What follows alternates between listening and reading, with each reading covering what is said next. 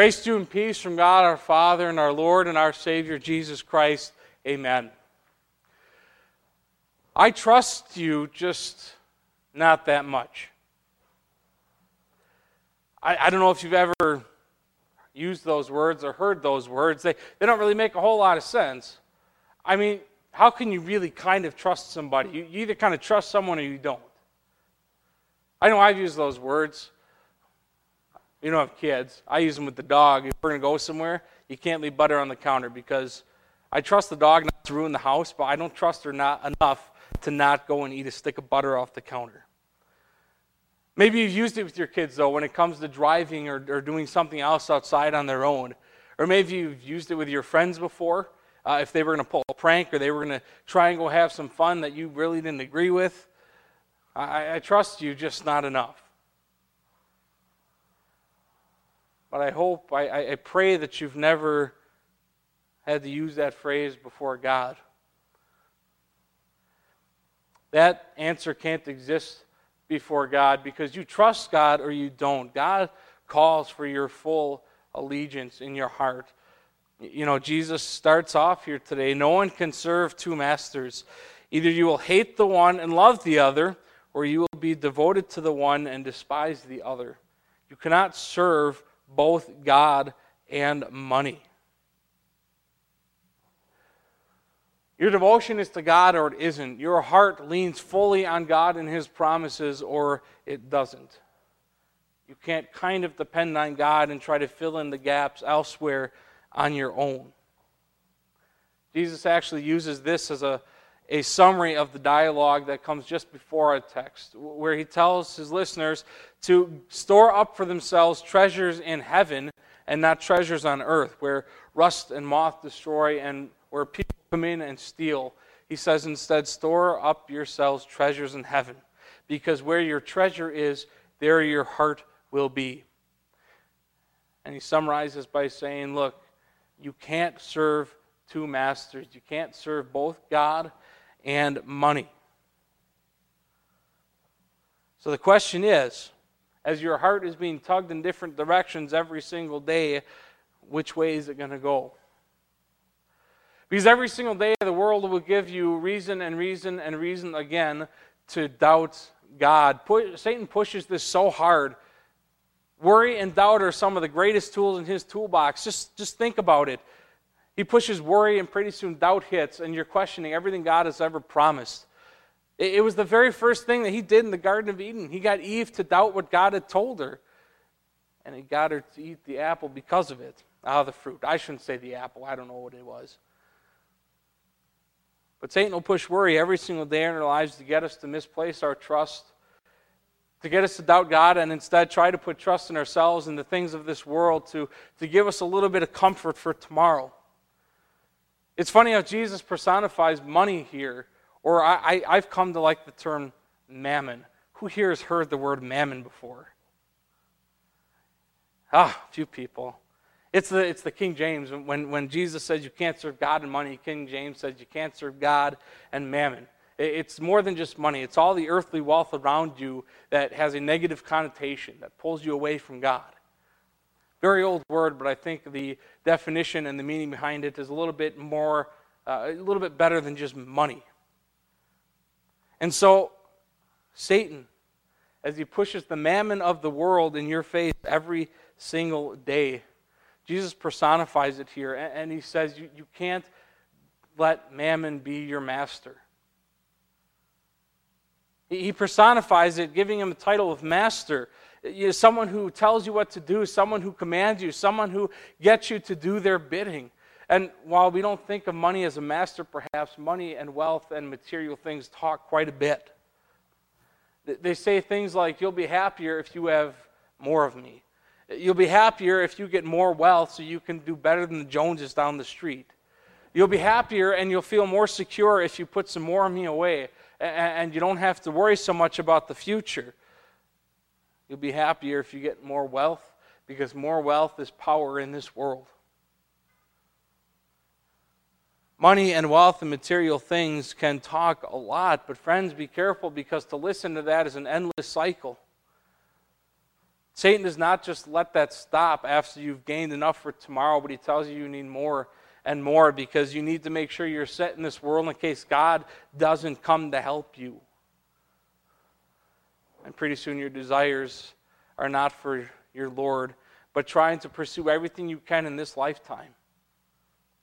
Now I understand that it maybe is a fine line between good, wise planning, which Bible even condones, and perhaps not trusting in the Lord. But the problem is, is that fine lines are easy to cross, especially as sinners. As sinners, fine lines don't really mean a whole lot to us, and pretty soon we can begin to serve money rather than God. Trying to serve our indulgences instead of what we should be serving as God commands us in this world.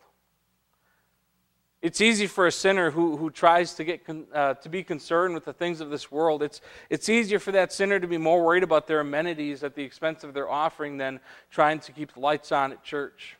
It's easier for someone to worry more about the time they get to spend on the lake than they do for an hour a week on Sunday morning gathered around the gospel. It's not hard as sinners to get more upset about losing our expensive, fun, big uh, toys than it is to losing evangelism opportunities at church because the budget has been slashed. The fine line can be crossed easily, but you can't serve two masters. You can't be on one side of the line and say, I'm still going to serve the Lord over here. And there's two masters. One of them is going to have to take the back seat. And the question you have to ask yourself every single day is where is God sitting in my life today? What am I worrying about today? Am I worrying about righteous things or not righteous things? Am I worried about something that God will provide for me? Is this something that I have to do myself? Because God has apparently failed me in the past. No one can serve two masters. You can't serve God and mammon. You can't serve God and earthly wealth all at the same time. Instead, Jesus tells us, therefore, don't worry. Jesus begins this next section with therefore, meaning this is a conclusion to everything he's just said. This is a conclusion about storing up your heavenly treasures because you want to serve God instead of earthly wealth. He says, therefore, which gives a very intimate connection between verse 24 and the rest of our text.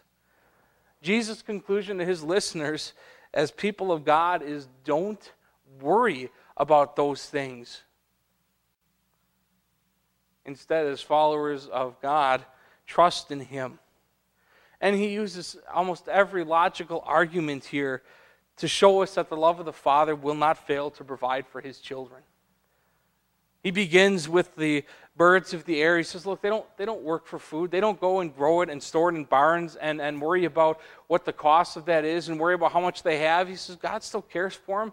They eat just like they're supposed to. Are you not worth more than the birds are? He, he points to the lilies of the field and he says there are even eh, more splendor in those lilies than Solomon had. Solomon was known around the world for his splendor, for his garments and his food and his riches and his, his palace. Jesus says not even Solomon was dressed as beautiful as these lilies in the field. They don't spin and try to make these wonderful garments. God takes care of them. And do you, do you not think that your worth much more than the lilies of the field, or the grass which is there today and later gathered up and thrown into the fire? Why would God, if He cares for His creation like that, not care for the crown of His creation? Mankind, the, the people to whom He had given the earth and said, Subdue it, fill it, rule the world. Are you not worth much more than the things of this world that He would not care for you and take care of all of your needs?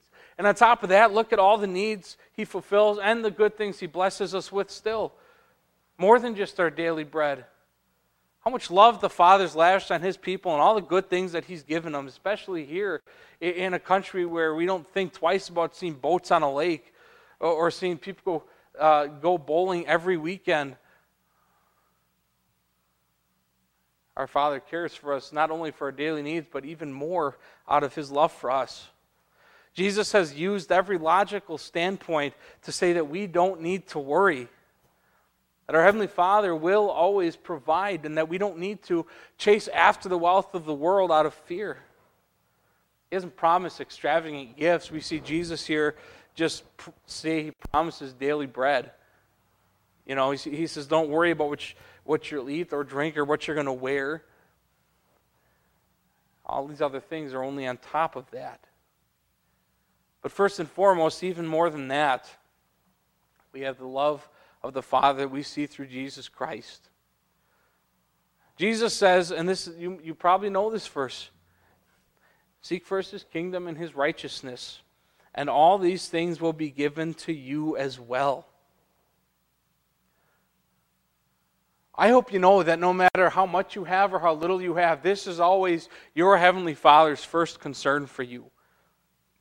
That you first seek His righteousness the righteousness found in Christ, the righteousness that you and I knew nothing of before coming to Christ. Every promise from your Heavenly Father comes through this goodness found in the Savior. And more importantly, the daily blessings that we need, that we've been given, God gives us spiritual blessings on top of that, undeserved, unearned, only given us by grace because of the love that He has for you and for me. And so with Paul, we say, How will our Father not also, along with Christ, not give us all things? If Christ can save us from our sins, clothe us in righteousness, and, and give us an eternal salvation that's unfathomable by our own minds, how will our Heavenly Father not also be able to give us the things that we need? The things to bring us real joy in this lifetime. See, that's how Paul in our second lesson today could, could easily say, no matter how much or little I have, he says, I'm, I'm content. I'm happy. I, I have Christ. Nothing changes that. That gift lasts for today and tomorrow and for the rest of eternity. This is God's first and foremost concern for you, and He's blessed you with it. This is why, if you look at the Lord's Prayer, does anyone know how many petitions in the Lord's Prayer deal with our earthly blessings? One. Fourth petition give us today our daily bread. Everything else is, is praying for spiritual blessing from our Heavenly Father. And if He cares enough to have given us those spiritual blessings, we have no reason to doubt or worry anything that He wants or should or would do to take care of His children.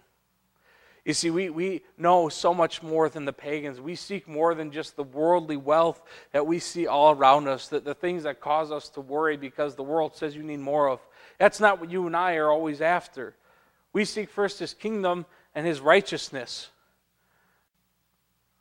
Even the pagans worry about what to eat, drink, and wear, but Jesus says, You guys will have these as well. You have more than they have. You have more than they have, more than enough reason not to worry. They fall prey to the temptations of wealth and they serve money. And from time to time, we do as well. We always will in this world, but we also have the privilege of being able to return to Christ and be blessed with those that same contentment Paul had, to be blessed with the remembering of the righteousness clothed in us that we have with spiritual food and drink and with our baptism and the gospel that we hear every single day. Promises of good things, both in good times and bad times, are yours, brothers and sisters. Your Father takes care of all of your worries in every situation. He, he knows your utmost need, which we as sinners don't always even know. And so, even when we lack things, when we have little, we know that in all things, because of Jesus, God works for our good, for the good of those who love Him. And so, we don't worry I trust you, just not enough. Fooey. There's no way you could stand before your Heavenly Father with all of this knowledge from the Scriptures and be able to say that. He's met your needs, real needs. And so you needn't be worried. Every single day, just look for the promises of your, promises of your Father, proven by Christ, not, not just promised here in the scriptures by Christ, but proven by his death and resurrection. Look for the promises of your Heavenly Father and all the needs that he gives uh, or takes care of for you. He knows what you need, Jesus says. You, you, don't, you don't even have to ask. Imagine that even before you know, He knows what you need. And, and so we can go forth with this command of His in this world to take the Great Commission and take the gospel out. We can, we can give to the church without making that our last priority, knowing that our Heavenly Father will not only bless the church with it, but also continue to bless us as well. We can continue to be His subjects and His children without fear, knowing that in this world all good things will be provided for you and for me. We can walk out every single day and, know that not only are, we given our daily bread, but on top of that, He's blessed us with so much more, and that His church is such a blessing to be a part of.